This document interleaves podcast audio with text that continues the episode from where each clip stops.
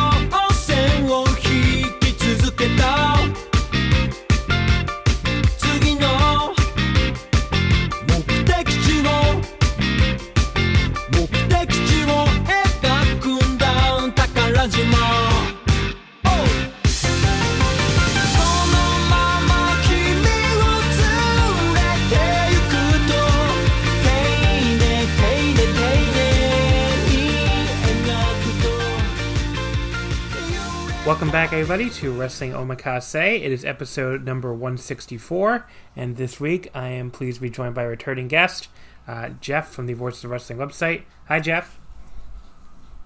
Hey, John. What's up? Uh, not much. I've been watching a lot of wrestling the last few days, which is a welcome change of pace from the last few months where I hadn't been watching much, and uh,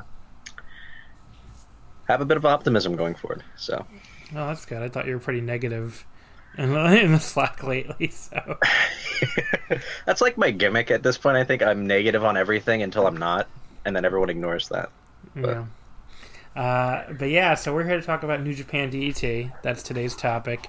Um, you know, got a New Japan show to review, a bunch of New Japan stuff to preview, and a DDT show to review as well.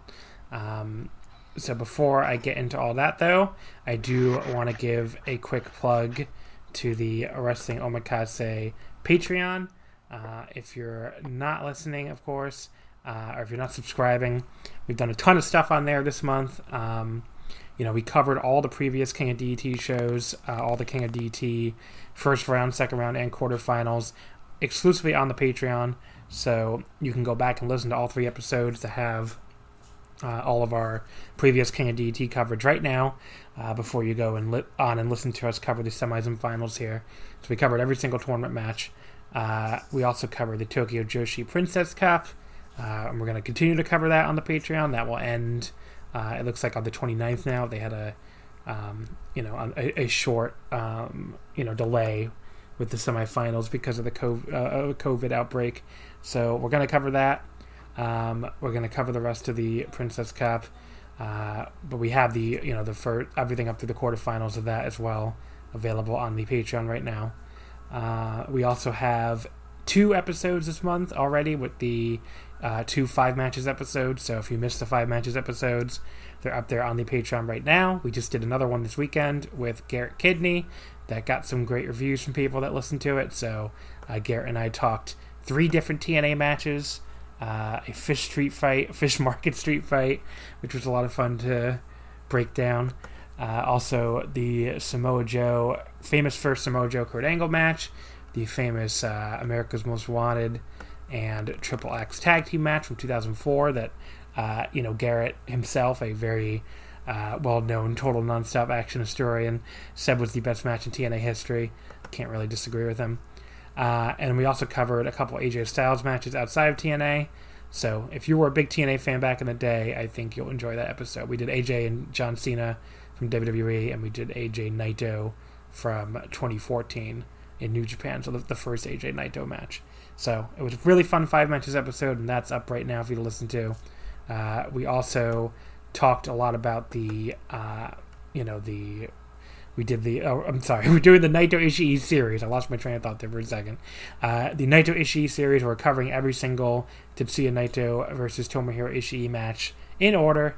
We're through six matches right now, so I think you'll enjoy that a lot if you like either guy.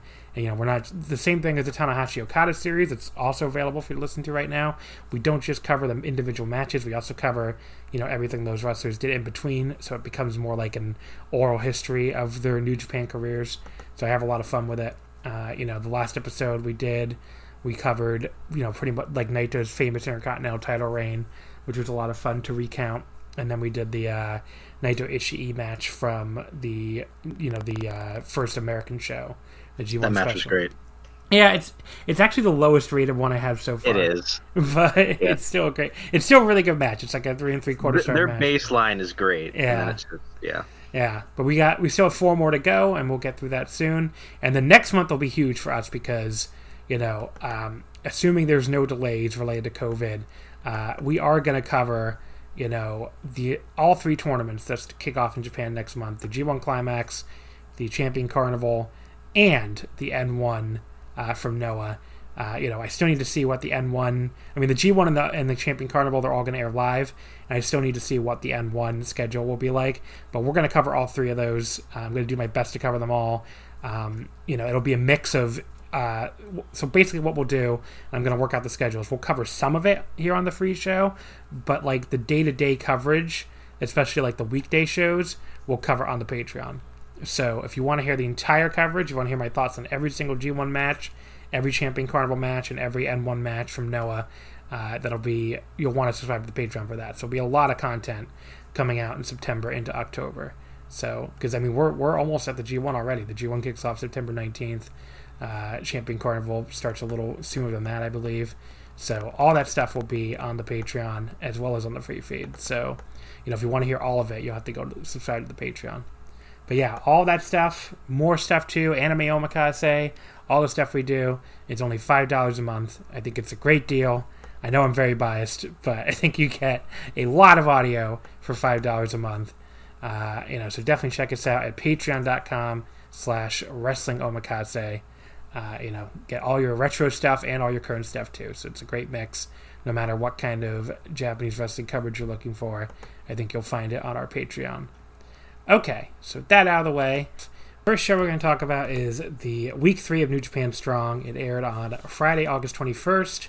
Uh, you know, not clear when or where it was taped. Well, where we know actually, it was taped in California, in the the same venue that the Championship Wrestling from Hollywood uses. But uh, this was the third week of Strong. We're going to keep covering it pretty much every week, I think, as long as I'm still enjoying it. I guess is what it comes down to. Uh, but you know, we we're, we've been covering it so far on on Omakase, so we at least, even I just want people to know that we'll probably still cover it going forward, even though the New Japan Cup USA is over. Will Uh, that be accompanying your Dynamite reviews? That be- no, no Dynamite reviews. I don't. I don't watch Dynamite. So, uh, but yeah, this is the only the only wrestling show, the only weekly wrestling show produced in America that I watch is New Japan Pro Wrestling Strong. It's a good decision. Uh, the opener was Rocky Romero and Adrian Quest defeating Danny Limelight and the DKC. Uh, Rocky tapping out the DKC in 9:57 with a Diablo armbar. Uh, so I didn't know anything about three of these four men, so I went to Cage Match just like last week to research them. Uh, Adrian Quest is 24 years old, but somehow, I mean, he's only 24, but he's somehow been wrestling 11 years already. So he's been at this since he was 13, which I don't know. That that's almost like child abuse. But anyway, uh, Danny Lim- Child abuse in wrestling. yeah, I know. Uh, Danny Limelight is 28, but he's been wrestling since 2014.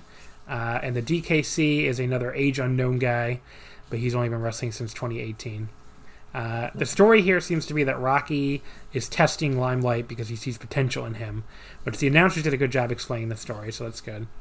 Uh, and they they had a fun little like anything you can do, I could do better type exchange with like you know they were trading various moves, and Limelight seemed like he was almost trying to rip Rocky off, but in like a good way.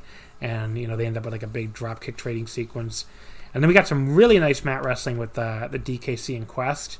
Uh, apparently, DKC has some kind of legit like martial arts background, at least according to Alex Koslov. But he looked, I mean, he looked really good in there. So, and then obviously Rocky ultimately tapped DKC out.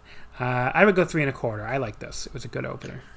Uh, I really liked this. Uh, I was flirting with. I mean, uh, it's hard to say I was flirting with four, but I went three and three quarters. I really enjoyed it. I don't think Rocky gets enough credit for being a really, really strong worker. Uh, I know every time the Super Juniors comes up, everyone's like, "Oh yeah, Rocky's really good again," uh, but he's always just been really. Go- he's never been the best in the particular division, but he's always just been top notch, and I never think he gets the credit he deserves. He was really good here. Uh, I really liked Danny Limelight.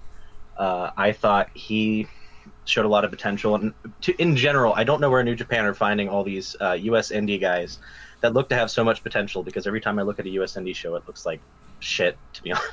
so I don't know where they're finding these guys, but God bless. Uh, it is weird, right? That like so many of these guys don't get booked anywhere, and they seem to be really good. So yeah, I'm like, I don't know, really good. So I don't know what the fuck like Beyond and all them are do- like. They're so busy b- booking. I mean, I guess what it comes down to is these promotions are so busy booking like fucking. I mean, I don't want to hate on intergender. There, there's been there's been good intergender matches, but like it feels like they've gone really overboard with the intergender stuff.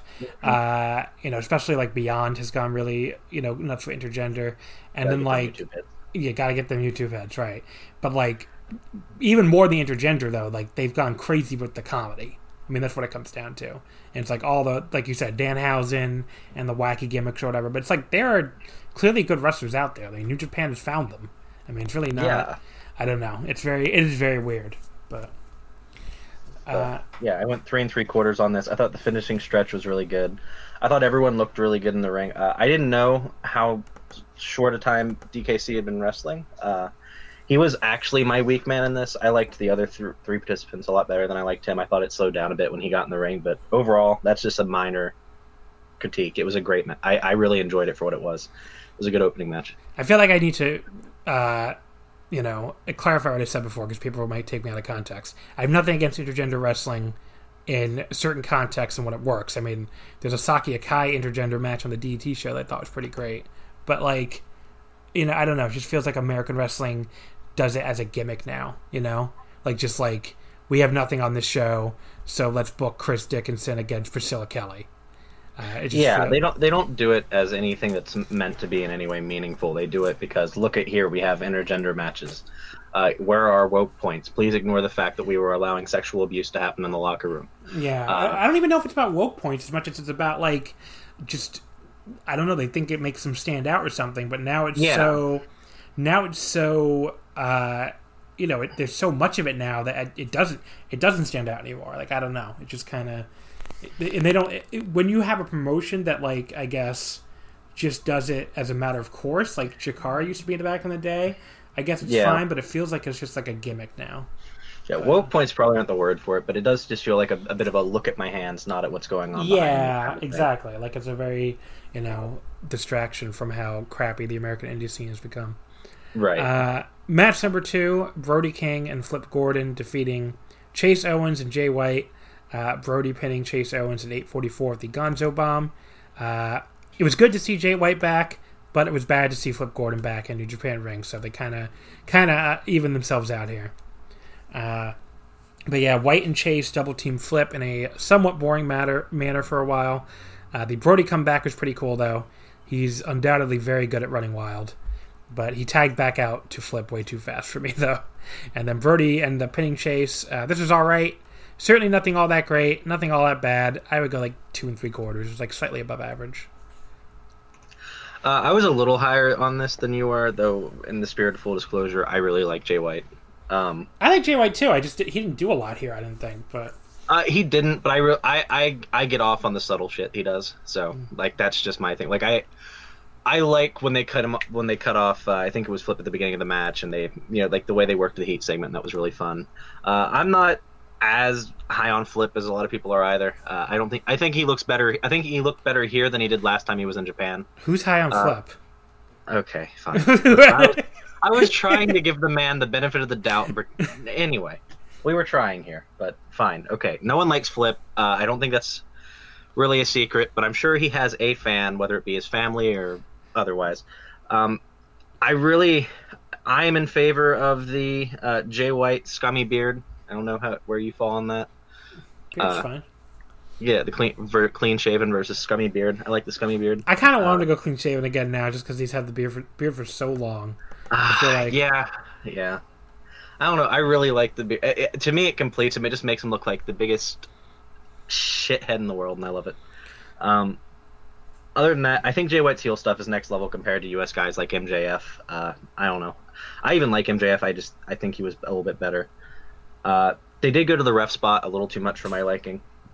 Uh, the, the- I think my favorite spot in the match was uh, when Jay White got torn to shreds, and then Chase Owens just like pulls him out.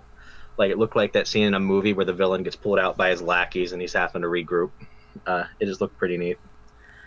Uh, I think the most interesting part of the match was at the end, though. But I did go three and a quarter. So Uh, afterwards, yes, Hikuleo ran in. I assume that's what you're talking about, and attacked Brody.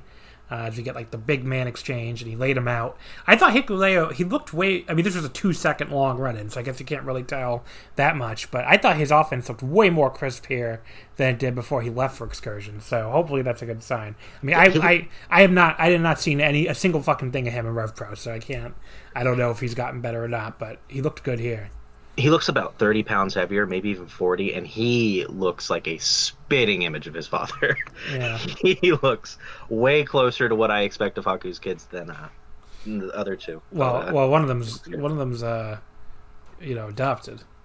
ah, okay, that makes more sense. But anyway, uh, but yeah, Did not Hiku- know that. Not gonna lie. But yeah, so Hikuleo, um, you know, I, I, I think because next week we're going to start the Road to Fighting Spirit Unleashed, which basically means I guess they're going to build to a Fighting Spirit Unleashed show is like the big show of that next taping, and I assume this this will be a singles match on that show, on the next big show, Hikuleo and Brody King, which sounds good to me. I mean, Yeah, I'm Look, they- this- that, actually. this i mean uh, this fucking promotion that has like 10 people uh, realistically is somehow booked way better than anything else going on in america Yeah. and what it's, was your it's kind of silly What was your Slack quote? It's the uh, nicest guy in prison. well I was like that's true because it was gerard said it was like the best the best show going on in america but i was like that's not it's a it's a very mean phrase to prisoners but yes that's Yeah, the po- that is the popular phrase that the uh, Yeah. NJPW's term is the nicest guy in prison. But yeah so next week uh, we got the road to fighting spirit unleashed. I assume they're going to do a bunch of tags to build up hikuleo versus brody king which i'm here for. That should be a lot of fun. Uh, the final match of the evening, this is only a three match show, was unlike the other ones that all been four matches, I think. Uh, the New Japan Cup USA final, Kenta defeating David Finlay in 13:35 with the Go to Sleep. Uh, so you could see a briefcase in the background as Kenta came out, and Kevin Kelly confirmed that the winner here will get a certificate to challenge for the US title. Uh, you know, he made the comparison similar to G1. So that will presumably be the top title of this US brand until Moxley can defend the real title at some point.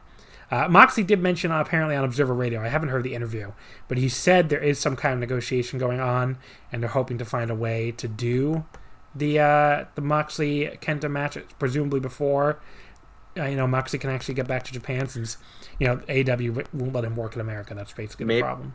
Maybe Moxley can drop the title to Kenta in exchange for Kenny Omega to be allowed back in Japan. Old Uncle Harold. Yeah, maybe, maybe Harold can call immigration. Uh, but yeah, I, I like the briefcase too because it looked almost like like a, it looked like a DIY version of the the normal G1 briefcase. Like like it had a much more like uh, I don't know, like a like a it just looked very. I guess DIY, like I said, I don't know. I can't think of another word for it. It just didn't look as fancy as the regular briefcase, but it kind of works for the the strong brand, which is like much more uh, gritty, I think, than the re- regular New Japan. Yeah, I agree. Uh, but yes, we got some wrist locking and grappling to start, which you know I always enjoy that as a the start of a big match. Uh, and Kenta continually like pulling on on Finlay's hair to get out of his side headlock is pretty great heel work from him.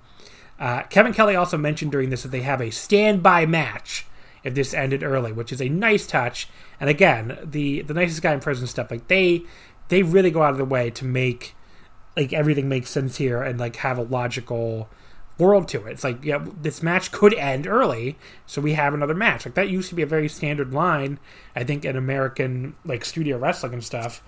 or you'd have like you know TV time remaining and all that, but like nobody bothers with that stuff anymore because it's like, well, it's fake, so Uh, we yeah, don't and that have old to- school studio stuff, I get my rocks off on that. Like the just the little lines like that where it makes it feel more legitimate. yeah. Uh, that stuff I really enjoy, and I I cannot stress en- enough how much I've enjoyed Strong so far.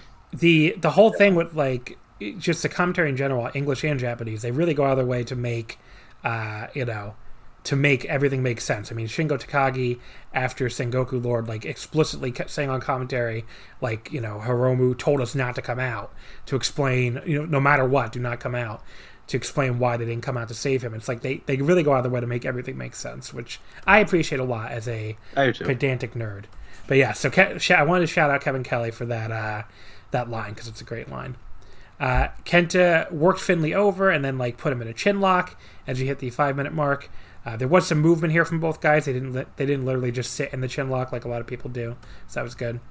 Uh, Finlay countered with an awesome backdrop suplex and a very nice spinning uppercut off the ropes for a two count. Uh, Kenta came back with a nice diving clothesline for a two count of his own. He hit two DDTs, one draping on the middle rope for a close near fall as you got the 10 minute call. Uh, Kenta hit a really big double stomp, really right into Finlay's guts for a two count. And Finlay's selling was really good here, which is like the one thing, even when his offense wasn't very good, and I think he's made a lot of progress on that actually in the last like couple years. Uh, you know, his his offense has got. I mean, his selling was always really good, so that's really been his calling card, I think. Uh, Finlay came back with a huge spear. Speaking of his improved offense, but Kenta kicks out at two.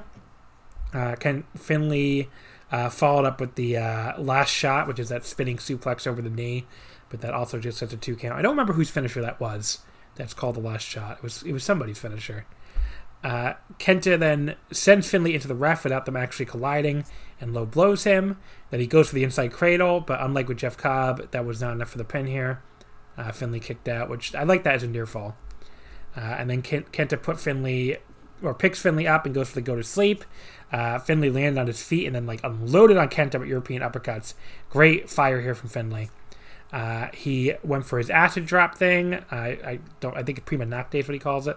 Uh, but Kenta lands on his feet, puts him out with a sleeper, hits a PK, and he picks him up and hits go to sleep. This time he hits it this, and gets the pin. Uh, great finish, I thought. Just like very definitive, where he just like, you know, Finlay guys come back and look good, but Kenta, you know, clearly finishes him off and is the better man. But yeah, I thought this was awesome. The highlight of the tournament for sure. Uh, I went four stars flat on it. Uh, you know, the best match we've seen on Strong so far. And if you're going to have an awesome main event, this is a great time to have it in the New Japan Cup USA final. I think this could have been even higher with a crowd, even like a clap crowd like we have in Japan Yeah. right now. But as it is, I'm going four stars. I really enjoyed it. Uh, I also really enjoyed it. Uh, and one thing I want to make note of Finlay looks so much better than he did just a year ago. Like just being trimmed up a bit, and it looks like he's a bit more toned. He he just looks a lot more like a star than he did, like I said, even a year ago. Uh, I don't know if that's just me, and I, I I'm definitely a look guy. No, I like think he, when- I, I think he looks better. I agree. I, th- I think I Yeah. pointed that out on week one. So Yeah. Um. So yeah. So great minds think alike. Uh, I think shit cunt heel Kenta is the best Kenta. Oh yeah, I- by by a mile. He is. I know. I know everyone wants him to be like 2009 Kenta again, but man, I really enjoy this version Well, of him. two, well, 2009 Kenta was pretty fucking heelish too. Yeah, but the, he he just feels more deliberate now. I kind of like the slower pace. Uh, I'm not saying he's like as great as he was then, but I'm just really enjoying this version of him. Where I don't know if I'm willing, like I don't know if I'd want to trade this for that at this point. I've really enjoyed his work since he came back. Um, on the note of uh, Finlay's improved offense, that Irish Curse backbreaker he hit, hit, I think it was an Irish Curse, looked brutal on Kenta and uh, there's a lot, but there's a lot of snap and viciousness to Kenta's offense these days, uh, in general. Uh, that double foot stomp is something I would not take in, in front of no fans. Yeah, I wouldn't was take that it in was general. that was brutal. Yeah. that looked like death. I was like, oh, they're ending this here. Uh, I I did like the near fall, like you said, with the low blow. Uh, overall, Finlay had great fire the whole match. I did like how definitive it was. It it wasn't a squash per se because Finlay did get offense, but it was like 70-30 Kenta, I would say. Yeah, which is good. That's what it should have been. Yeah, yeah. Uh, I went four flat. I thought it was really good. So Yeah. I, mean, I saw some people say they didn't think it was much, but I think, uh, you know, different people, different tastes. I don't know. Some people I think are just never going to like anything Empty Arena. And I get it because there's a ceiling on it for me too, but I this was like as good of an Empty Arena match as you could probably have. Uh, yeah, I, I, I thought this was really good as far as empty arena goes. And to be honest, uh, the style they're working on strong to me is conducive to empty arenas. Yeah. I don't know if I'm on an island on that. No, no, no. I like agree because they work really fast and they work. You know, they don't. They, you know, they, they give you the, the match. They're keeping the match time short, first of all, which is a, Yeah. a big key for making this work. I mean, even this this is like the longest match they had in the entire tournament. It was like still under 14 minutes. So You don't have time to notice that there are no fans. yeah, exactly. Uh, I think it's a lot better than like even the AEW stuff I was seeing, where even with like the manufactured crowd noise, uh, the I think the matches were just going too long, where you kind of noticed eventually. Well, I, I also hate the fake crowd noise. Like to me, that's way like on when AEW does it and WWE, it's like it's to me that's more distracting. But I don't know. Yeah. Like it just it just sounds so fucking fake that like that like incessant hum basically. It's too manufactured. yeah. But uh, overall, I call this another good show. I mean, I've enjoyed all three weeks of it. So I mean, this is you know I don't know. This is probably my favorite for best weekly show right now because I like the DT TV show too when they were when they were empty arena. But I think I might like Strong slightly better. So. Uh, but yeah, this was a good show. Uh, you know, our first four star match, and I'm excited to see what they're going to do now with the Road to Fighting Spirit Unleashed that kicks off next Friday. So definitely, I always watch it. You know, right at 10 o'clock on Friday. Definitely enjoying it a lot.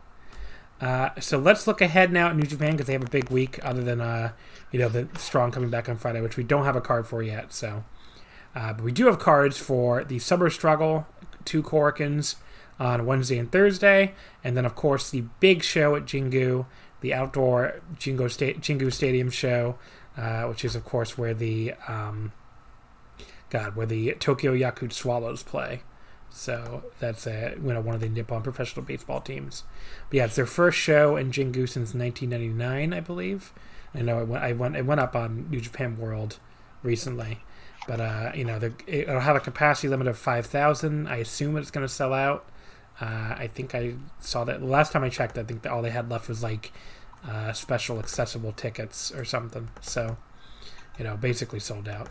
What's the capacity they're allowing? They're only 5,000 Gotcha. because that's the that's the max in Japan right now for anything. So, like, you just cannot do more than five thousand, even uh, you know, even in an outdoor arena apparently. But yeah, I'm just Well- double checking what the seats say.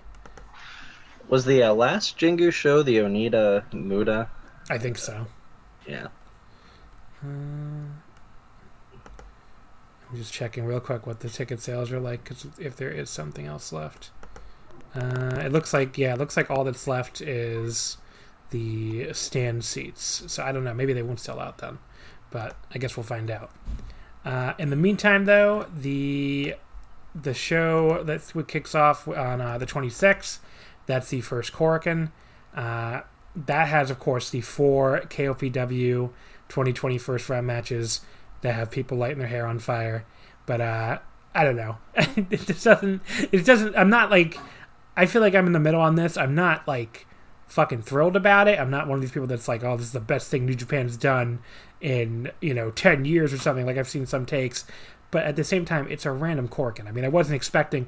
I, I don't know if people were expecting like everyone to nominate like Cage and Ladder and uh, hardcore match, all this stuff. It's like, well, they went wacky with it, and they clearly told them to hold back on like some of the steps and not do anything too crazy, since it's just a Korakuen. But I mean, at the end of the day, we're going to get four singles matches on a Korakuen, which is pretty rare compared to you know all these shows that have a lot of tags. And you know, one of them is guaranteed to be pretty good. I think. I think Sho and Sanada, you know, where they both picked a submission match, which is really funny. Uh, Yeah. Sanada just being like, ah, I don't care. I just want to do that too. So Sanada kind of ruined the entire point of it right away. But uh, yeah, we're guaranteed a submission match, and that I mean, I, I really doubt that's going to be anything but really good. I mean, I've liked all their exchanges leading up to this. Um, you know, Toru Yano and Bushi. I mean, people acted like fucking t- were ruining the sanctity of Toru Yano versus Bushi. it's like that's always like what. It's like come on. It's like all oh, two count pinfalls or five count ring out. It's like it's Toru Yano and Bushi. I mean, it's always gonna be. It was always gonna be a comedy match. It's not like the same thing where it's like, oh, this is New Japan. Like, yes, and New Japan does comedy. Toru Yano and Bushi. They would that would have been comedy with Didn't or without. watch- I watched Yano get counted out in an elevator. I'm just, I mean, like, Like- like, this Yeah. is. I don't know. Like people act like this is 1990s Rings or something. Like this Like- is. Uh, it's New Japan. They have comedy. I don't know what to tell listen, you.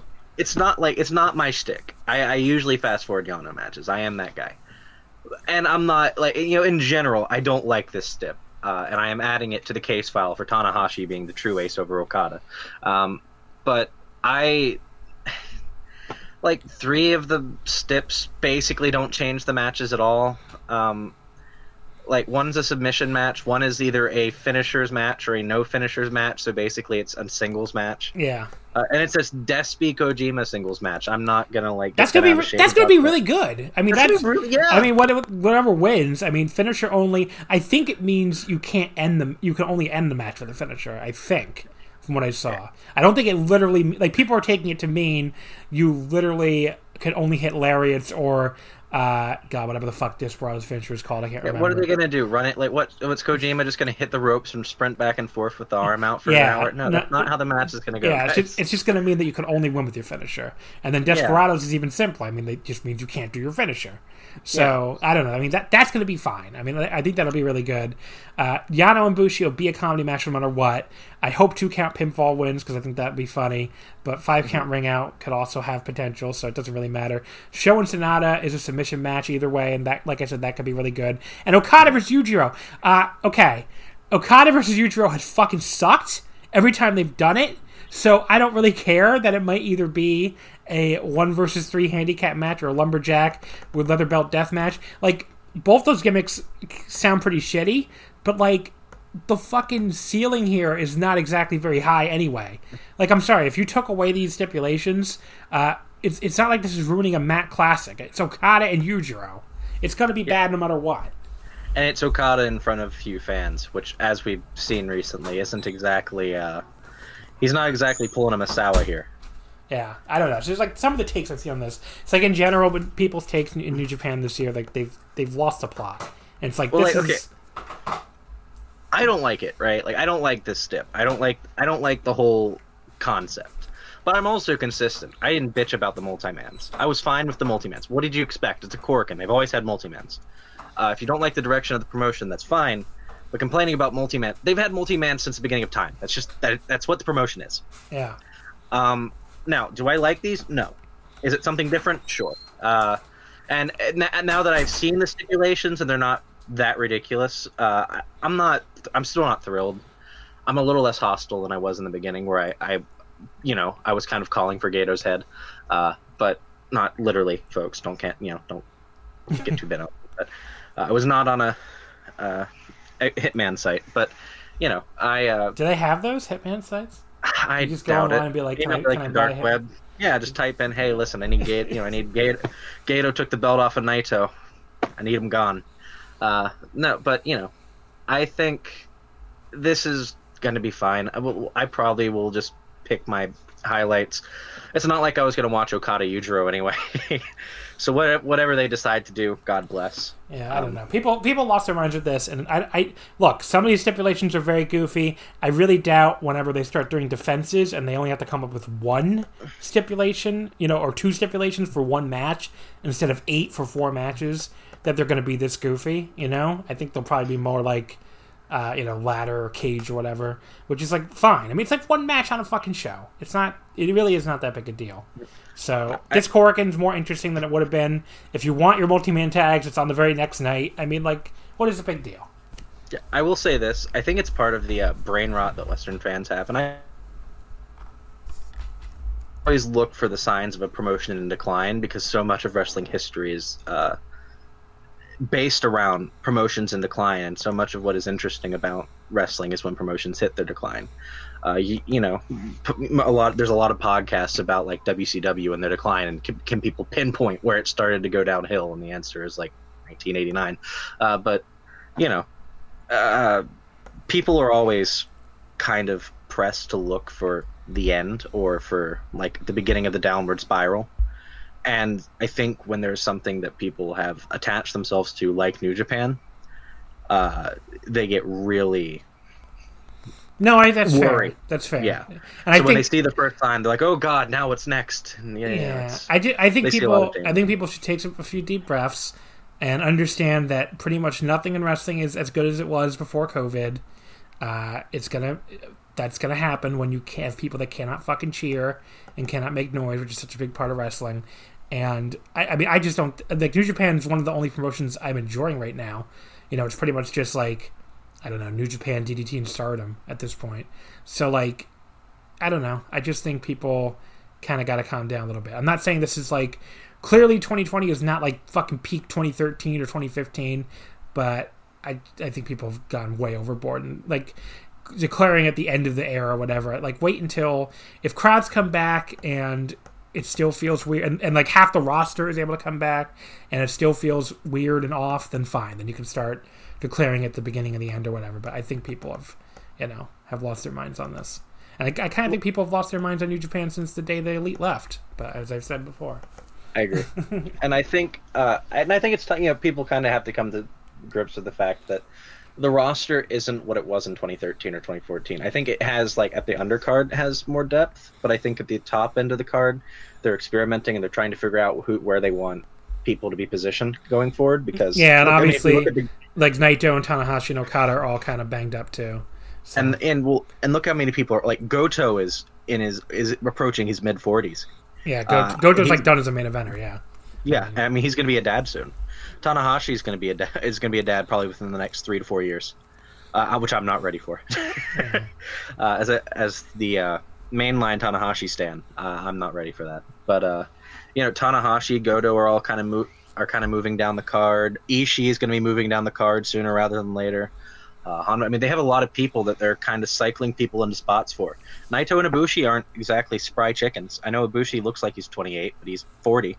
Yeah. Uh, Well, almost, I you know, like, he's like 30 37. Yeah, thirty-seven. Yeah, but he's almost 40. Yeah. Uh, and, uh, you know, I mean, these are all older wrestlers, and they're going to have to eventually uh, move people up the card at an accelerated pace. That just is what it is. And uh, New Japan's probably going to look a lot different in the next two to three years. And, uh, you know, I, I'm not as, you know, on board with the evil direction as I think you and some others are. But, like, man, you know, they had to try something, and they have to try some things going forward, and we'll have to see where they end up. And they I- have and they have a lot of young wrestlers too. So I'm not that I, I really they have a lot of young wrestlers. Yeah. And they're they're dead. They are loaded with young talent right now. yeah. That's my opinion on it. Uh, the other two matches in the show are Tanahashi, because those are matches three through six. And then we have match two, which is Tanahashi, Ibushi, Tenzan, and Wato against Taichi, ZSJ, Kanemaru, and Douki. And your opener has Nagata, Tsuji, and Uemura against the new Never Six Man champions Goto, Ishii, and Yoshihashi in a non title match. Uh, speaking of Goto, like, you know, and Ishii being, like, downcycled, they're not even on Jingu which I know they wanted to keep that, that show shorter, but like you know, they, yeah, they, they don't even have a match on Jingu, which is interesting. Uh, the next night for Korakuen on Thursday is your more standard, uh, you know, hype night, but you have a big main event with Naito and Hiromu against Evil and Ishimori that should be pretty fun. Yeah. Um, You have Tanahashi, Ibushi, and Wato against Taichi, ZSJ, and Kanemaru. Uh, Shingo, Sanada, and Bushi against Suzuki, Desperado, and Douki. Uh, Okada, Yano, Sho against Yujiro, Gedo, and Jado. That should be awful. Um, Kojima, Nagata, and Honma against Goto, Ishii, and Yoshihashi. Again, non-title. And we finally get another Tsuji versus Uemura singles match. It feels like it's been forever for them, but that's the opener. Too long. Uh, and then Jingu is on Saturday, which is a big show. Obviously, we'll cover this next week on Omakase. Uh, we'll, we'll also cover the Korakuens and Strong too. So, but yeah, the the opener, the Master Derby, Master Wato versus Heel Master Yoshinobu Kanemaru. I am extremely excited for this match. Me too. I cannot wait for the Master Derby. Yeah, I'm. So, I uh, I am an unapologetic Wato stan. I I actually really like him in the multi bands. Uh, I think his offense looks really good. I think he's coming into his own. Uh, He had a I great, think people he had a really good singles match with Douki too. I think. Yeah, I thought that match was really good. Uh, I think people got bent out of shape because the gimmick looks ridiculous, and it does. Uh, but I, I think people always do that. They look at the gimmick and they go, "Oh no, he's doomed," and they never actually play up to the gimmick. Uh, he he'll probably have a dopey Wrestle Kingdom entrance once a year, and that's a that, that'll be the extent of this gimmick having any kind of place in things. Uh, he's not gonna like come down with like a, you know, a staff and come to the way of the. He's not gonna do that. He's that's not what they do with things. Uh, they don't hit you over the head with a brick, and I think people's brains are broken because they're used to Western wrestling. Uh, that's never what this was gonna be, and I'm happy that's not what it is. Um, I think Wato has been really good. Uh, I think he has really good synergy with Tanahashi and Ibushi, and you Him know and he's a good fall guy. Yeah, him and Tenzan have good Yeah, synergy. Yeah, I mean he's a good fall guy for those eight man, six man tags. Yeah. The only thing Wato's really bad at is promos, which is what he needs Tenzan for, I guess. Because yeah, Wato is like one of the worst promo guys in New Japan in a long Yeah, time. Like he's really terrible at promos. But Which is probably part of why they gave him a gimmick where he wouldn't really need to talk. right, exactly. Uh, match number. uh, Any, I think Wato's gonna win. Do you think any differently? I hope. Uh, yeah, he'll win. I, I like Kanemaru. I, I, I, I really, uh, you know, I I kind of want an offhand part of me wants to see him win because I really want a Hiromu Kanemaru match, but um, I know that's not going to happen. So Every yeah. time, every time I see Kanemaru now, I can't. Do you, I don't know if you've seen this account on Twitter. It's like Peter Griffin Smark or Smark Peter Griffin, which is like uh, No, Yeah, it's like Peter Griffin if he was a wrestling smark. And he just has a tweet that's just like, Holy crap, Lois, it's Kanemaru Yoshinobu. And I just, I don't know. Every time I see Kanemaru now, I think about it. uh, Uh, match number two KOPW 2020 Finals four way match. Uh, I like that this does not have any other wacky gimmick. I like that Okada was like, well, four way match is a gimmick. So we'll just do it four way match. But yes, the four winners from earlier. Um, I guess we should pick who we think they'll be, first of all. Okada versus Yujiro, obviously Okada, I think. yeah. Sanada Sho could go either way. I'm going to say Sanada. Do you disagree? I, uh, Oh, I think it's Sanada. Yeah. Uh, Yano Bushi, again, could go either way.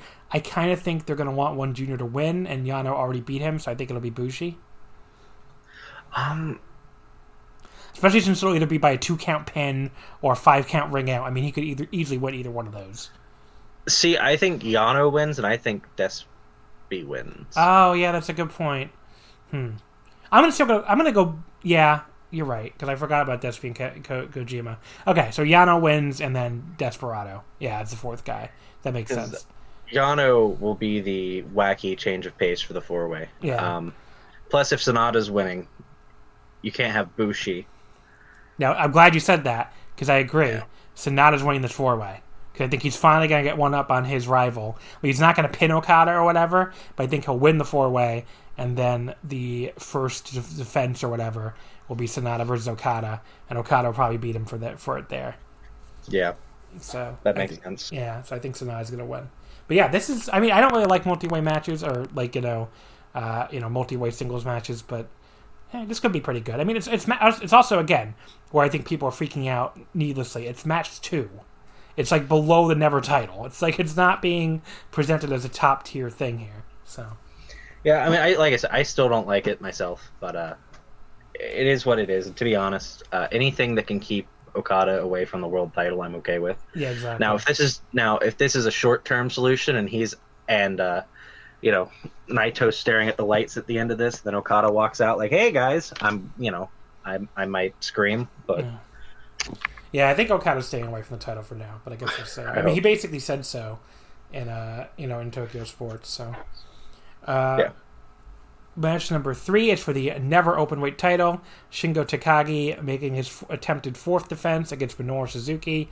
Uh, I mean, this is going to be awesome. I think I th- their exchange last week uh, during those uh, one of those multi-man tags during the Korakuens, they, they had an awesome exchange. So I think this will be a really good match, and I'm I think Shingo wins. I mean, Suzuki winning wouldn't shock me, but I think Shingo Shingo will retain. Uh, yeah, I really Suzuki's another one by the way, cycling down the card, but um, I really th- this match will either be really great or it'll uh, disappoint. I think. I think there is an offhand chance that uh, Suzuki doesn't bump enough for a match with Shingo. Uh, there are a few moves Shingo likes to do that I struggle to, in my mind's eye, see Suzuki taking. Uh, Made in Japan being one of them. Uh, yeah, so I I have some reservations about this, uh, but these two are top end guys. I think it'll be great regardless. Um, if you know if all things go according to plan. But I do have some reservations and a, little bit of worry. And I, I did kind of think that might be why they were alluding to making it a death match and adding a bit of a gimmick because maybe the style they didn't expect the styles to cla- to mesh. But uh, from the exchanges on the multi mans, they've been really good. So I'm pretty optimistic at this point. A lot more optimistic than I was going in. Uh, match four: Hiromu Takahashi making his attempted second defense against Taiji Ishimori. Um, look, this is this is one of those matches where um, I don't know what to expect because you know they, they had my 2018 match of the year. I mean that was a five star match, an amazing match, the best of Super Junior final. I'm not expecting this to be that good, especially without like the the crowd being able to make noise and stuff. Where the crowd really helped a lot in that match because they were so behind Hiromu, wanting him to win the best of Super Junior. Um, mm-hmm. But I still think this will be really good. Like I'd, I'd be surprised if it was below four. I just don't quite see it getting to that match of the year level. Mm. So, do do you think Ishimori's been a bit disappointing? Uh, I think he's been about what he's always been. I, I never thought he was that great in Noah either. He's a very average junior who, like a slightly above average junior heavyweight who had who Hiromu, you know, had an amazing match with. But like other than that, I mean, I never thought he was see that level. To to me, he when he peaks, he peaks. He goes very high. But then there's like the rest of his work, and he'll have like one or two great matches a year where you're like, oh wow, Taiji Ishimori, he's really good. And then he uh, has the rest of his matches, and you're like, oh, yeah, Taiji Ishimori. um, and you know, I'm I'm hoping this is one of those great matches. Uh, I think this card could use it because you know it needs some sure things. But uh,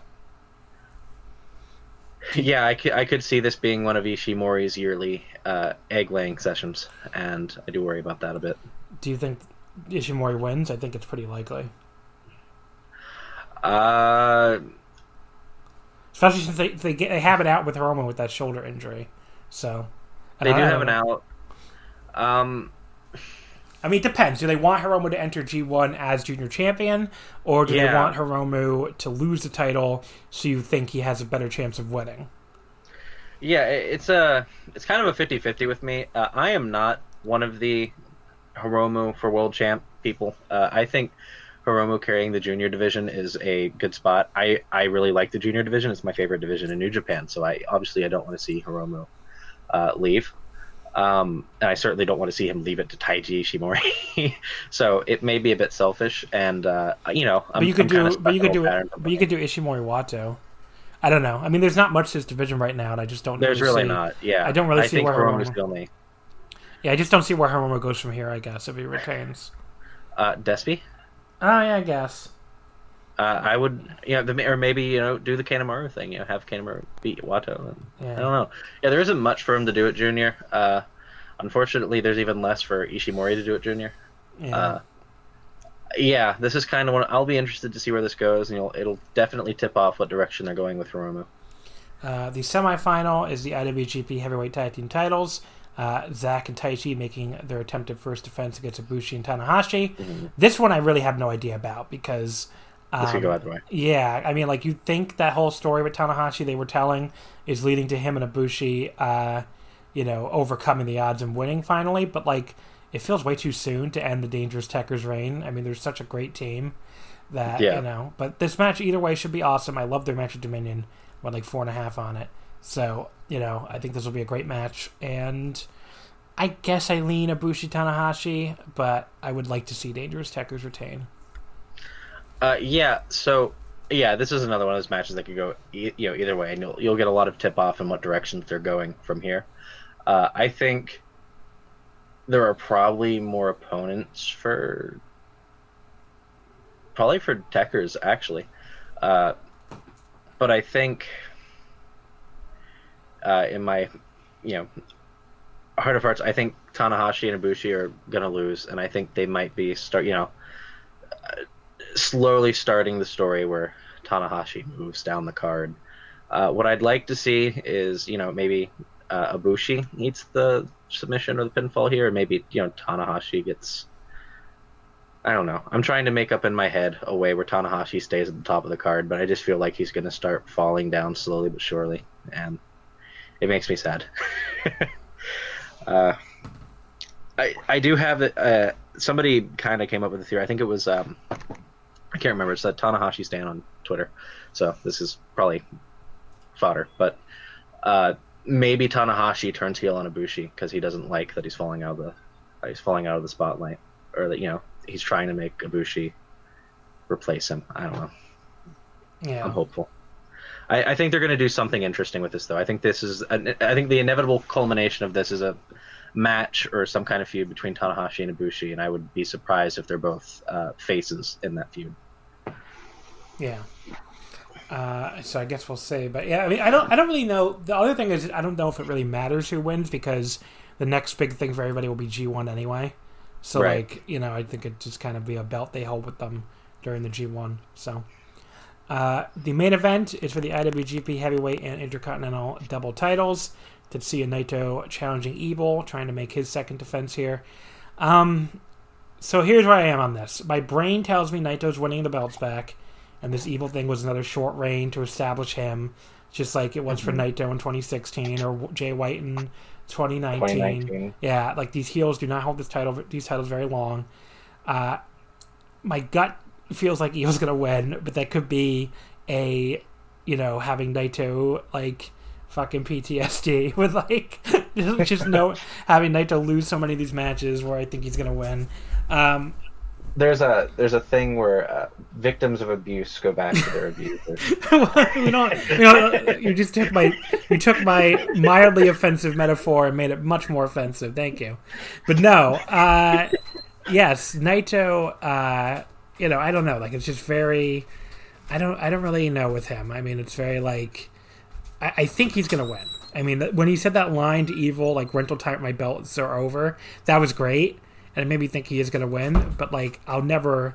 Like my Naito fandom is always like I'm, I'm always gonna be scared he's gonna lose.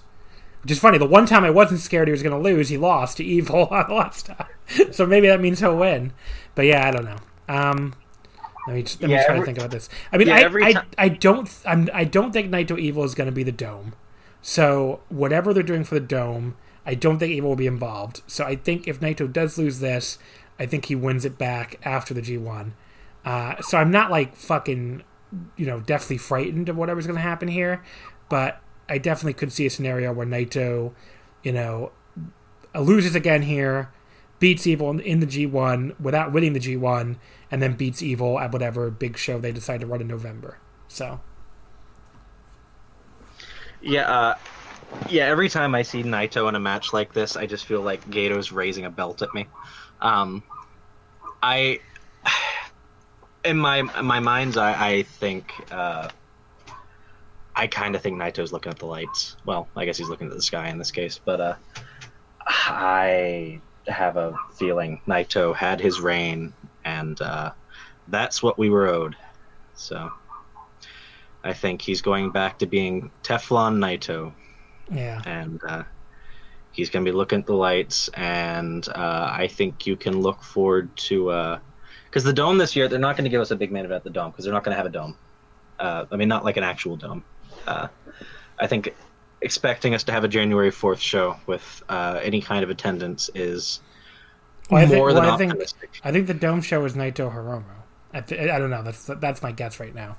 Um, we could have a Naito Hiromu match. Would you be shocked if it was Evil Okada? No, but I don't. I don't think it will be. I worry. I mean, I- but yeah, you'll have a good idea of where they're they're going after this. I don't know. It's hard to tell uh, now because they're doing so many different things. Uh, I I used to feel more confident in judging where they're going, but I can see this going either way. But right now, I'm leaning evil. Okay. I guess we'll find out. But I'm very excited for the show. I think the card looks Me really too. good. I like that it's a, a nice, tight six matches with no undercard tags because people were complaining nonstop about all the undercard tags on, uh, you know, on the previous big shows, Sengoku Lord and Dominion. I still don't get that, man. What the what? What have they been watching, Phil? I don't know. I, dude, years? dude, I don't know what to tell you. Suddenly, the undercard tags are a big problem. But yeah, This, so is, people. this is always what they've been. I- this is what New Japan has been since the beginning of time. There was know. that little era in 2010 to 2013 where they front loaded all their big pay per view shows, and you didn't have to watch the uh, Road to shows. So all you saw was a bunch of singles match and top tier title matches, and like, okay, that was fine. But you know this is what the promotion is, and you know this is what Japanese wrestling in general is. So Yeah. getting bent out of shape about oh, there's too many multi-mans, they're boring multi-mans. You're not supposed to watch them all. Yeah, You're I, not supposed I watch them all, but I'm a I'm a crazy person. So yeah, yeah, I must say you're a crazy person. But, you know, and like I do don't it I don't I don't watch the the only time I don't watch them is during the tournaments because then it's like I just don't have time. Like I Yeah. will I absolutely do skip them during like G ones and Yeah. stuff. But Well, yeah, that's an exercise in self care. Yeah. Love yourself. But um, yeah, I I, I don't get this uh, new nitpicky thing with like multi mans and established Japanese trends in booking or like I don't I don't know, man. It seems a little weird. Uh, yeah, I don't know either. But there we go. That's New Japan. Like I said, next week we'll be back to review Jingu and also the other Korakuens and all that stuff. So, you know, definitely tune in for that. Okay, so King of DDT, we're going to talk about the finals. Uh, as I mentioned much earlier, if you want to hear me talk about all the rest of the King of D tournament matches, it's on the Patreon at patreon.com slash wrestling omakase. Covered all three King of DDT previous shows with the first round, second round, and quarterfinals.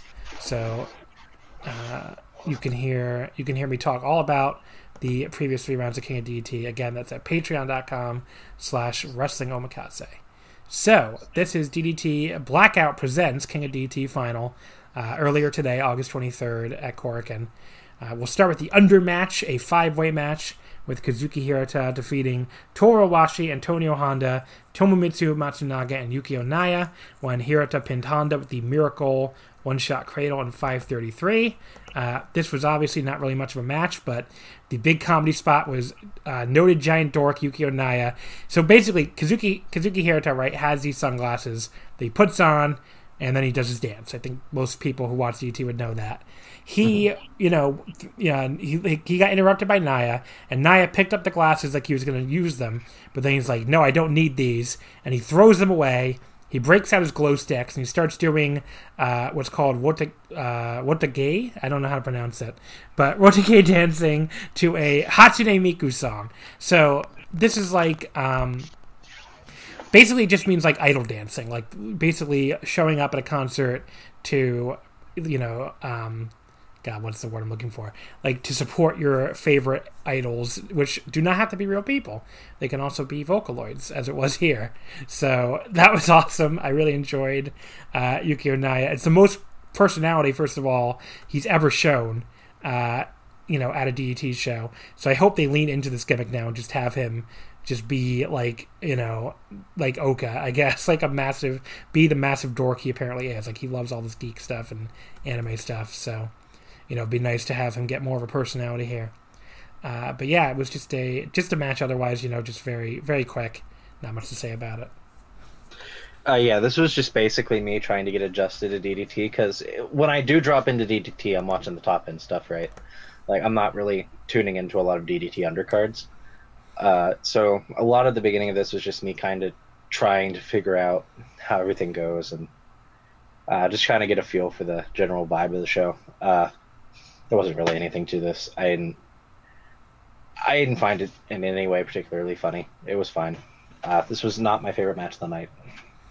Uh, the opener uh, on the show proper. Actually, before that, uh, Chris Brooks came out and cut a short promo at the start of the show, uh, talking about his upcoming Universal title defense against Drew Parker on September 7th, which is right back here at Korakuen, a, a show I'm sure we'll cover uh, either here or on the Patreon.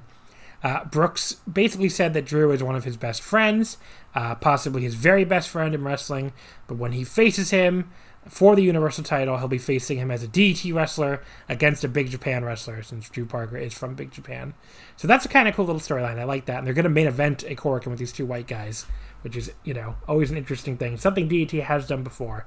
But uh, Yeah. I definitely think it'll be a, a fun little match. So I feel like Chris Brooks fits in really well there. I'm pretty surprised to be honest. Yeah, he's a million times better than I ever saw him in Brit Res. So, not that I ever liked Brit Res or watched him that often. So, but I definitely. I mean, I heard people always talk shit about him though, and it's like, yeah, I don't know. He he's been great since he came over. So, Yeah, I, think it's weird. Uh, so like I had a soft spot for Brit for Brit Rest until uh, no comment. Uh, I because I liked a lot of the guys that came from there. You know, I, I wasn't as low on Ospreay as you were. I I liked Tyler Bate and uh, you know uh, I I liked David Starr.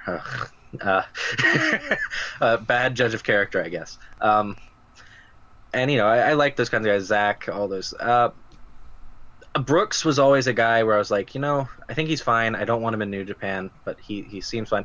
He's so much better in DDT. He's just one of those guys I think who just found his niche. He uh when I saw him today, I was like, oh, he he just he fits here. Like he he fits the vibe of DDT, and uh, I think I'm I'm I'm hopeful that he stays there. To be honest, I Yeah. think this is the best place for him. uh, so the the main card opener is your first King of DDT 2020 semifinal. Uh, Tetsuya Endo defeating Kazusada, Kazusada Higuchi by referee stoppage with the modified Yuri Kimomori hold in 1019. Uh, a bit of a stunner right away here. I really thought Higuchi was winning this entire tournament, but it was not to be. Uh, so Higuchi ran over Endo with a lariat right as the bell rang. Great little opening here. And then he hits I love a, that. Yeah, it's always a great start to a match. Then he hits a Northern Lights bomb, just really not wasting any time at all. Uh, but then they ended up on the floor where Endo tried a dive, but Higuchi, well, he tried to catch him around the neck, but I think Endo was supposed to land on his feet, but he just kind of fell. So that didn't really work out. But then everything after that was good. He tried to choke slam him. Uh, Endo ended up on the apron, but Higuchi caught him into an electric chair position and then dropped him face first onto the apron. Uh, yeah, it looked a little awkward at times, but definitely worked out by the end. Uh, Higuchi then worked over Endo back in the ring, a little too slowly for my liking, honestly, and there's a rest hold that goes on a bit too long for a 10 minute match. Uh, and then, I don't know, everything in the first five minutes to me just looked a step or two slow from these two guys, which was a little surprising to me. Like, they usually are really great and have great, great chemistry, but, like, I don't know if they were out partying late last night in Shinjuku, and, you know, this, this was an 11.30 a.m. start in Japan, so I don't know if they just weren't really awake yet or what, but it just didn't wasn't good for me early on. But then it started getting really good uh, right around the big strike exchange uh, as the bigger Higuchi like absorbed Endo's blows and then really like laid into him with these chops and these two huge running layers in the corner. Finally woke them up, I guess. Uh, and then Higuchi hit a huge choke slam for a two count. Endo eventually got Higuchi in his modified Yurikimomoe, and Higuchi struggled in it for quite a while before the referee just stopped it. Like I said, kind of stunned at that, but there you go. Higuchi's out in the semifinals. He'll just retire before he ever wins the KD title, I guess. Uh, you know, pretty good, but a bit disappointing. I would go three and a quarter. They definitely have better matches, way better matches. Uh, it did pick up after the earlier part that was just a tad slow and off, but you know, can't really go higher than that. Uh, yeah, I thought it was okay. Uh, I went, I think I went three and a quarter as well. Uh, I liked the opening with Higuchi. Uh, I hadn't seen Higuchi before. He was pretty good. Uh, I've seen a little bit of Endo. Uh, this wasn't his best showing, as far as I'm uh, aware. Uh, there wasn't much to say about it. It went pretty short. I really liked the finish. Uh, yeah, that's about all I have to say about it. Yeah, I mean, I will say, looking at Grapple, it seems like not there's a ton of ratings on there, but it seems like people are much higher than either one of us. It had like a 3.7 average, so it's interesting. People also higher in the next match than I was. Uh, the second semifinal, T Hawk versus Akito. Uh, T Hawk defeats Akito with the Night Ride in 11:19. Uh, so this one I get why people might have it higher, and I'll go through it as I get there. So it starts out fast, just like the last match, with Akito trying to drop kick T Hawk's knee, uh, but T Hawk comes back over or comes back and takes over pretty quick. Uh, Akito starts targeting T Hawk's leg, uh, including with some very vicious dragon screws where T Hawk hung up in the corner, and he even does one on both legs at once, which is really cool. Uh, here's where T Hawk loses me though. and where, where the match loses some points for me. He starts running very fast on his supposedly bad legs right after they were destroyed. And then, after he finishes running, he falls down clutching them again like he was just shot by a sniper. Uh, not good selling. not good selling at all from T-Hawk. I mean, you cannot. You need to limp a little bit when you're running, or just run a little bit slower than usual. Like selling should not be. I'm running as fast as I can, and now I'm gonna fucking fall down and clutch my legs like I was just shot. I mean, doesn't make any sense. It's not good selling. So I had to take points off for that. Just wasn't good. Um, but after that, Akito like interrupts a flurry of offense by T-Hawk by rolling into an ankle lock. A great counter. Looks so natural. Uh, when T-Hawk is about to escape, Akito hit a whole sequence of leg attacks in a row that looked great, like just did all these knee crushers and stuff. And then he got a second takedown back into the ankle hold. He tried to transition to his uh, bird eater, whatever he calls that finisher, but T-Hawk fought him off before he could lock it in. Uh, T Hawk fought him off again with a hard right hand when he tried to get it locked in again, then hit his own big spitting suplex thing that he likes to do. And then Akito countered the pin attempt after that, though, into three straight pin attempts, almost like T Hawk's leg did kind of bother him there and let him do that counter, which was good. Good psychology. Uh, but yeah, the third pinfall was a really close near fall, like super, super close. That was a great, great little near fall there. So he runs into T Hawk again and eats the night ride for the pin. Uh, this is a hard one to rate because I loved a lot of the action, especially from Akito. Uh, but T Hawk's leg selling was just dog shit. I mean, you know, uh, I'm going to go three and a half. It could have been four easily if T Hawk had limped a little instead of running around at full speed. Uh, but what can you do? I still enjoyed it. Uh, that's what, what I mean. You know, nothing's perfect, I guess, but that's where I'm at. Three and a half.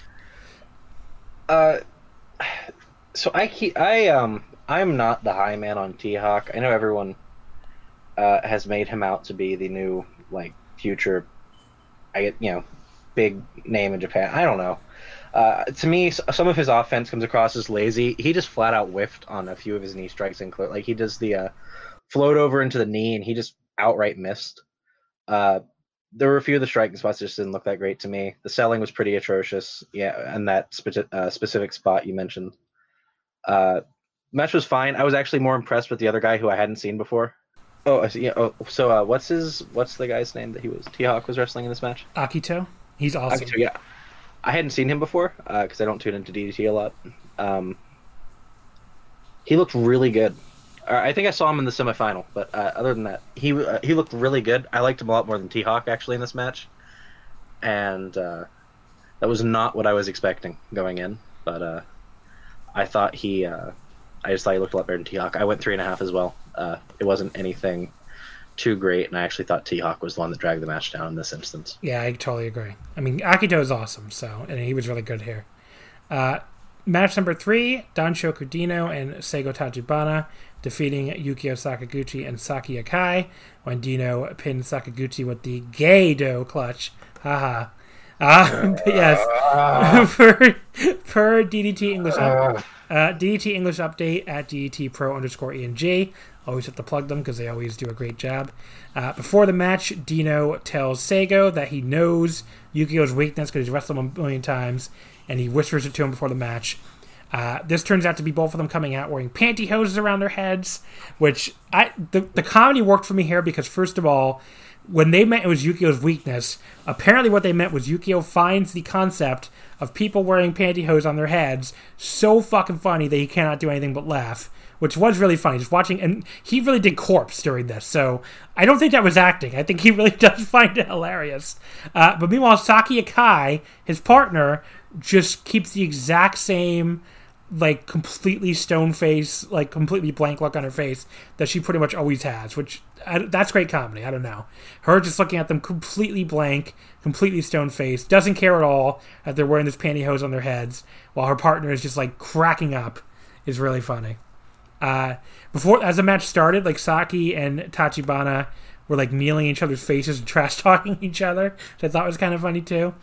Um, but yeah, then D- Dino and Seigo like tied their pantyhose together and hit like a clothesline of sorts with it on Sakaguchi, like a, a much more literal clothesline, as I think uh, the DDT English guy said, and they choked him out with the the two pantyhose tied together. Uh, Yukio, though, low bridged them when they charged the ropes, so Seigo went to the floor and choked his own partner Dino with the tied pantyhose. And then he basically, you know, Yukio amassed them both, started kicking Dino's ass, uh, but Dino came back with his dragon screw the nuts, uh, kissed Matsui by accident to, to uh, which ended up, like, you know, putting him out. But yeah, then Seigo puts the pantyhose over the unconscious ref Matsui, uh, which wasn't clear to me why they were doing that first, while Saki and Yukio were like killing Dino with double team moves and kicks. But that turns out to be so Yukio was laughing so hard at Matsui with the pantyhose on his head as he crawls over to count. They let's go of the cover, and Dino rolls him up in a Gedo clutch for the win, uh, and you know pointing at his head like he outsmarted him. This was actually really funny. I, I thought this was a great comedy match. Um, yeah, I, I didn't have the context going in. Uh, I don't so think I you just... need. What context do you need? I thought it was they weren't pantyhose on their head. I don't know. What's the yeah? it was I I yeah I don't know. It wasn't my gig, but it was fine. Uh, yeah. This was I I actually liked the uh, first match better than I liked this one. Okay. Uh, match number four Harashima, Yuki Ueno, Naomi Yoshimura, Chris Brooks, and Minoru Tanaka, defeating Daisuke Sasaki, Soma Takao, Mad Paulie, L. El Lindaman, and Nobuhiro Shimatani. Uh, Harashima pinned Shimatani with the Somato and 1247. This was billed as the King of DDT 2020 special 10 man tag, as they're all participants. This is this was a lot of fun. Uh, yeah, they, they beat up Yuki Ueno forever. Uh, then Brooks came in and made a really high energy comeback, including a great German suplex on Soma. And then he leaped the top rope to hit a huge double arm superplex on Sasaki as soon as he tagged in. That was great. Uh, Tanaka and Sasaki had a really great exchange as well. And we really want to see a singles match with the two of them. Uh, and then Tanaka and Harashima then double team poor Shimatani and nearly killed him. Uh, we got a big wild sequence where everybody doing dives, and Harashima finally finished Shimatani off with the Somato. Uh, I thought this was match of the night. Up to this point, I went three and a half. Definitely a good match. Uh, yeah, that's about where I went. I uh, man, Tanaka does not age, does he? he's no. uh, he's still really good, and he look, you know, he's not like still just good in ring. He actually looks really good. For, he's what forty seven. Has to be at least. Yeah, he's forty. I think he's exactly forty seven. Yeah. Jeez, yeah, he looked really good in this. Uh, I thought the double team sequences between him and I believe it was uh, Harashima were really good. Uh, oh, so I found my new hero in this match, Daisuke Sasaki. I had not seen him before until this match. Uh, and I don't know who he hit, but somebody hit the ropes and he just smacked them in the back with a sign. Yeah, he hit him with Shimatani's sign and it was the funniest spot of the night to me. I yeah. cackled. I don't know why. Uh, it, in any other context, it wouldn't have been. But this just grumpy bastard smacking this guy in the back uh, was, for whatever reason, just what I needed in that specific moment. Uh, so yeah, I that was the spot of the match for me. Uh, I also went three and a half. So. Uh, match number five, the semifinal: Konosuke Takeshita Shuma Katsumata, Shinya Aoki, and Keigo Nakamura, defeating the Junretsu team of Jun Akiyama, Makoto Oishi, Mizuki Watase, and Hideki Okatani. Uh, Takeshita pinned Oishi with the German suplex in 1455. Um, so Shinya and Keigo were wearing OK Boomer T-shirts, which I thought was pretty funny. Uh, that's to set up because they're going to face. Uh, I think. I actually don't remember who exactly is going to face who. But yeah, Jun Akiyama and uh, you know, and the big boss and Sho Takagi are going to team up as the Boomer Tag Team. I mean, that's basically what they're calling them. So yeah, so they have these OK Boomer T-shirts. It's really funny. Uh, we get a big Akiyama and Takeshita showdown with both guys trading blows and neither backing down before Takeshita uses his partners to, to get an advantage. I, I, there's somebody in the Voice Wrestling Slack who pointed this out. I, I need to I should need to figure out who it was so I can give them proper credit. Uh, but yeah, basically, remember when Akiyama first went over to uh, DDT? I think Joe Lanza's exact quote on the Voice Wrestling flagship was, uh, you know, Jun Akiyama's not going there to wrestle Takeshita or anything. And his first shoot is for Takeshita, which is really funny. Was that, was that a Liam? I think it might have been Liam, yeah. I think it was so, Liam. So yeah. there you go. But uh, shout out to Liam, who I don't know listens. I don't know if he listens or not, but, but yes. So uh, I just thought that was really funny. That yes, uh, Joe has to take an L on that one because they are they are doing an Akiyama Takeshita showdown. Akiyama is on the retirement tour, Joe. Uh, but yes, Sorry to disappoint. Akiyama and Takeshita will be probably be a match for Ultimate Party at this rate, I think. So they've been feuding pretty much since Akiyama came in. But yeah, hit. I mean, their their whole showdown here was awesome. Like both Yeah. guys trading blows and neither backing down, and then Takeshita had to use his partners to finally get an advantage. Uh, things broke down even more to like a big fight all over ringside. Uh, we got another great strike exchange with Watase, you know, trying to stand up to Takeshita, and he actually managed to come out on top of it thanks to a nice jumping Enzuigiri. I say like every time we talk to DDT, but Watase, he looks so much better since he joined Junretsu, and you know, presumably is getting advice from Akiyama, you know, behind the scenes as well, and he just looks like I don't know, he looks the best he has in years. Um, Yeah. We get the straps down, Keigo Nakamura just screaming his ass off as he hits those kicks uh, before we get the finish with uh, Takeshita pinning Makoto. Uh, this was a good match. I went three and a quarter. Lots of fun action. I enjoyed it. Yeah, uh, you know, it's nice to see Akiyama still hanging in there, and I'm I'm glad that he's not forced to work carnival shows against his wishes anymore. Uh, I it was a weird mix of people for me. Uh, I thought some of them were really good. You know, your Takeshitas, Akiyamas of the world, I thought were really good. Uh, I, there were a few, and I don't know their names, but there were a few people in the match I didn't think were good at all. Uh, more like a couple. Uh, one guy was wearing blue. The guy that got pinned, I didn't think was very good. Oishi. Well, he's Um, Oishi's awesome. I don't know what you're talking. Maybe he wasn't Oishi. here, but he's he's usually really good. Yeah, um, yeah. I mean, he might be uh, normally just for whatever reason this match didn't click with me. Uh, I was glad Takeshita got the pin because he really impressed me in the match. He looked really good, and uh, that was about my take on it. I went three and a quarter. The main event, the King of DDT 2020 final, Tetsuya Endo defeating T Hawk with the Shooting Star Press in 2024. Uh, this started with T Hawk beating Endo down early. Uh, Endo made a comeback, including a nice springboard diving elbow. And then there was a big, big exchange of like both guys no selling and hitting a million moves in a row. That was honestly a little sloppy, but still pretty good. I mean, I would have liked to see a little more contact on Endo's lariat, for instance, during that sequence. But T Hawk made up for it by like killing him with a running knee attack, like really destroying him. Uh, it, it, it led up to a double knockout tease after that. Uh, there was a great moment where T Hawk just like chopped Endo off the top rope, and Endo sold it really well too. Uh, But then we got a big botch, unfortunately, where Endo was trying to do a Rana. Uh, you know, basically, he was trying to. He did like a springboard where he was trying to end up in a Rana position on T Hawk's shoulders, where T Hawk was going to catch him and like tease a power bomb. But Endo kind of just fell to the apron.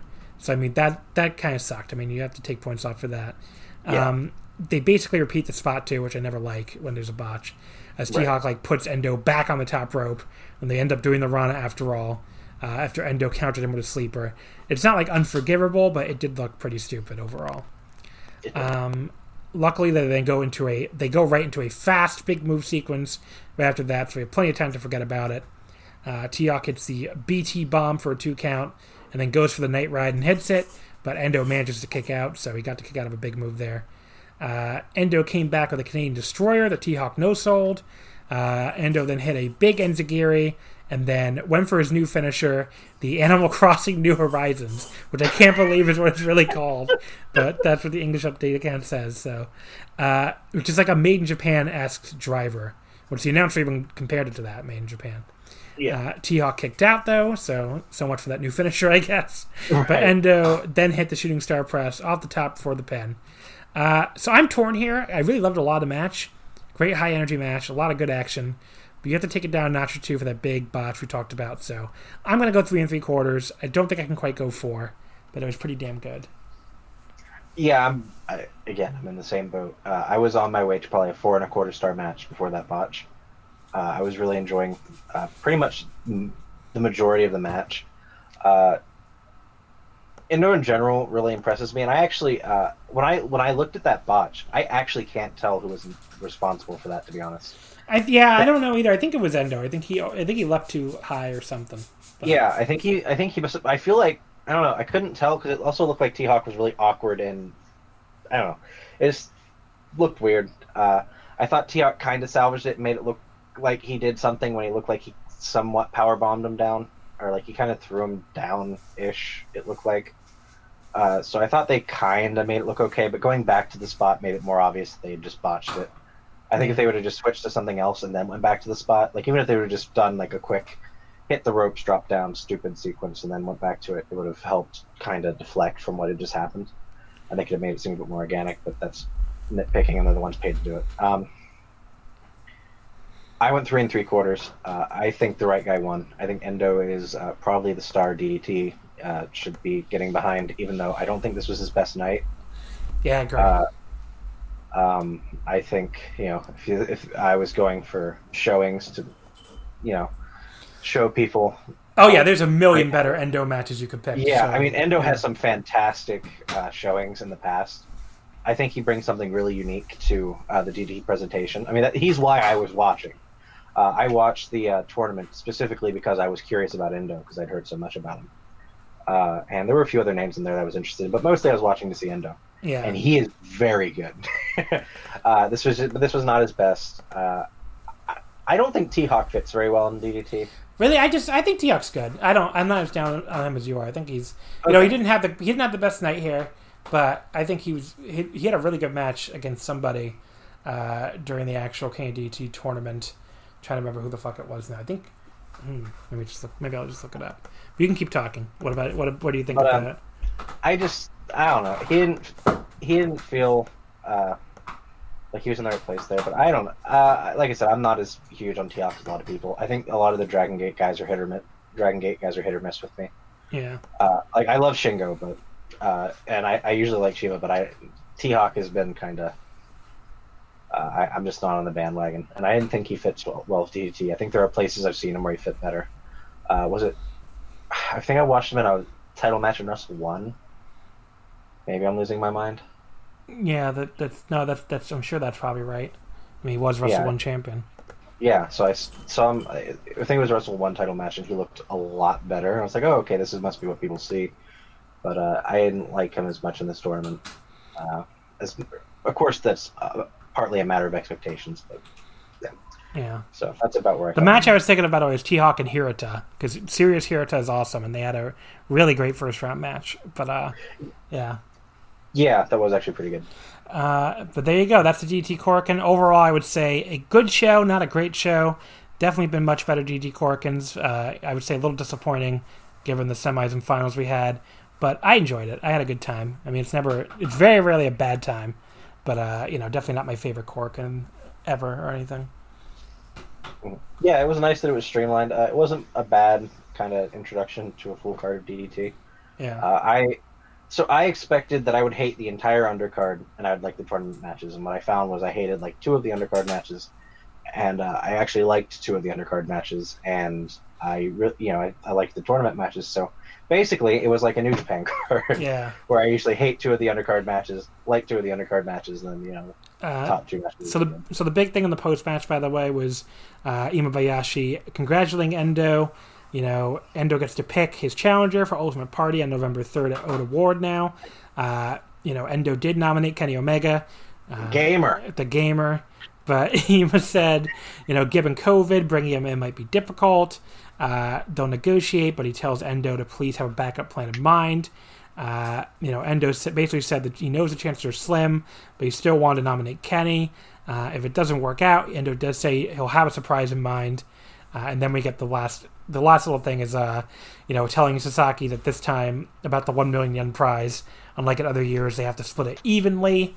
And Nobu does not get a cut because he was in T Hawk's corner. So there you go. But yeah, uh, good show. So What do you what do you think of the uh, the gamer coming to DDT? I don't think he'll be on the show. I don't think they're gonna. I, I do not think he'll make it. But uh, Do you you, know, do you think they're going to run that eventually? yeah, 2021. I think it's going to build for 2021. But I guess we'll Yeah. see.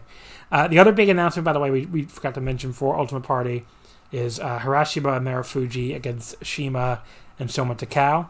Uh, I would not get too excited for that because Marufuji has a long record of laying a lot of eggs in DDT. But there you go. Yeah.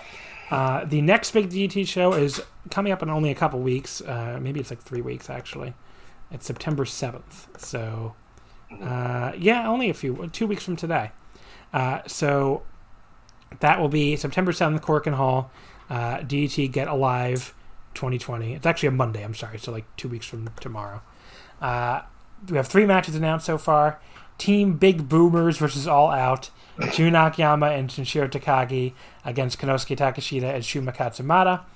The KOD six man tag team titles uh, Higuchi, Sakaguchi, and Saki Akai. Uh, Eruption defending the titles against Danshoku Dino, Seigo Tachibana, and Yoshiko, which that will be a lot of comedy, I'm sure, but could still. Yoshiko's in there to carry the work rate, I guess, so could still be good. And in the main event, a DDT Universal title no DQ match. I forgot there was no DQ. Uh, we talked about it earlier. Chris Brooks against Drew Parker. So should be a cool little show.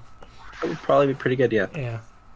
So let me see here. I got a couple questions. I did a little ask for questions very last minute. So uh, let's see. First of all, from the uh, Voice of Wrestling Discord, Mark says, "Is the KOPW stipulations and whole idea as goofy and bad as everyone makes it out to be, or is a victim of people not enjoying COVID era New Japan and Evil and Dick Togo?" Uh, I suspect you and I would disagree on this. I think it's the the latter. I think people are making a much bigger deal of this than it is because they don't like uh, COVID era New Japan. So. Uh, actually, I kind of agree. I don't know. Like, I, I don't like it, but you know, I a lot of it is I don't like COVID era New Japan, and I think it's a compounding thing. And like I said earlier, uh, I think uh, Western wrestling fans have brain rot because they're always looking for their promotion's inevitable downfall because that's how Western promotions go. Uh, so I think there's just a a thing where everyone's projecting more onto this than there probably is. It's probably just a wacky idea Okada had while on some kind of painkiller, and uh, and uh, you know, it, if it if it hits off with the fans, maybe you'll see it a couple times. Uh, I don't I don't think this is a long term thing. I really don't. I don't. I don't think this will stick when there are crowds. Uh, Gedo can't book a tag division. I don't think he's booking this. Uh, yeah. So, uh, the yeah. other the other question was from the Super J Cast Discord. Uh, Velke Braca said, "Will Kenneth lay down for Endo if he gets in the country for Ultimate Party?" Uh, I if Kenny comes, he's winning. I hate to tell people. Uh, I mean, I think they're gonna. I think Kenny will be Endo, and then they'll do Kenny Takeshita. But I could be wrong on that. That's just my read on it. just they walk up to Kenny, do the job for no. That doesn't work for me, brother. Yeah, just, yeah, un- unfortunate. Uh, I don't know. I, I actually think the has he, has he, has he even lost that fucking Triple A title that he won? I don't think he has yet. Good question. You're asking the wrong person. yeah, I don't know. Uh, I, I my my takes on Kenny title reigns apparently aren't popular in the Slack. So, um, they're popular with me, buddy. the Jinder Mahal of New Japan title reigns. Um, but uh, yeah, I don't know. I think if I now if I were DDT, I wouldn't even do the match if they couldn't have Endo beat him. Yeah. I, I really think uh, if I'm DDT and I'm not, so this is useless, but uh, I would have the rocket on Endo, and I would have Kenny's whole purpose there being to put over Endo. I don't think there's a point in the gamer coming in and, you know, hitting him with a one winged angel and waxing poetic about it for 30 years on Twitter. Uh, it's all he ever talks I, about is old Japan matches. Yeah, it's like, buddy, you're talks about AEW. He's like, eh, yeah. you're on cable television every week in America, and all he ever does is like, oh, remember when I faced Tetsuya Naito the G1? It's like, buddy. Do, do you, is anything you're doing now maybe inspire you to to tweet about it? Or, it's like okay. But enough about that, John. Remember when I wrestled Okada with a broken ankle and my spine was fractured? Uh, I broke my back and it was yeah. I mean, apparently this man was a quadriplegic wrestling forty minute classics in New Japan. Uh, I I have a a bit of a difficult time believing that, uh, but like, hey, maybe he did it, and maybe he. Uh, he, he should go to some medical professionals and uh, talk to them about his secrets because man, he apparently had a laundry list of injuries uh, the entire time he was in Japan, and he still loved it somehow. I, I have to figure I'd be miserable at that point, but who knows? Well, what, uh, what are you gonna do? All right, yeah. let's wrap this up, Jeff. Give me your plugs. Right. Uh, my Twitter is uh, give go give you your plugs first, actually. Uh, it's at eka underscore lij. Do you not know your own Twitter? No, no, uh, well, I changed it. Oh, really? Uh, at that, yeah, it's at Jeff underscore Andrews twenty one. Okay. Uh, it's good to know. I, yeah. Uh, that's what it is now. Uh, I, I, would. I definitely was going to put the other one without checking in the in the description. So I'm glad you brought it there up. Yeah, uh, no, I changed. I, I changed to Jeff underscore Andrews twenty one. Uh, I don't post much, and my uh, content is eclectic, so there's that. But I will be posting some articles on VOW soon, including a preview for Jingu.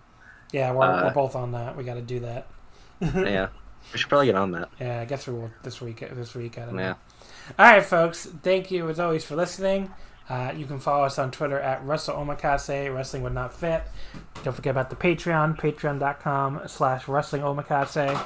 Uh, all your bonus audio content, $5 a month. Definitely check it out. Uh, next week, it'll be me and my buddy Quinlan returning to the show, uh, you know, because I'm going going into his house to watch Jingu. So we'll talk about Jingu. Uh, we'll talk about the other New Japan stuff from the week, uh, the two Korakuens, and probably New Japan Strong as well. So that'll be next week. I don't think we're going to be talking about anything else. So I was going to do Stardom, but Stardom got canceled. So we really can't do much with that, unfortunately. But yeah, so we'll be back next weekend to talk Jingu and all the other New Japan stuff from the week. In the meantime, thank you as always for listening, and we'll see you next time.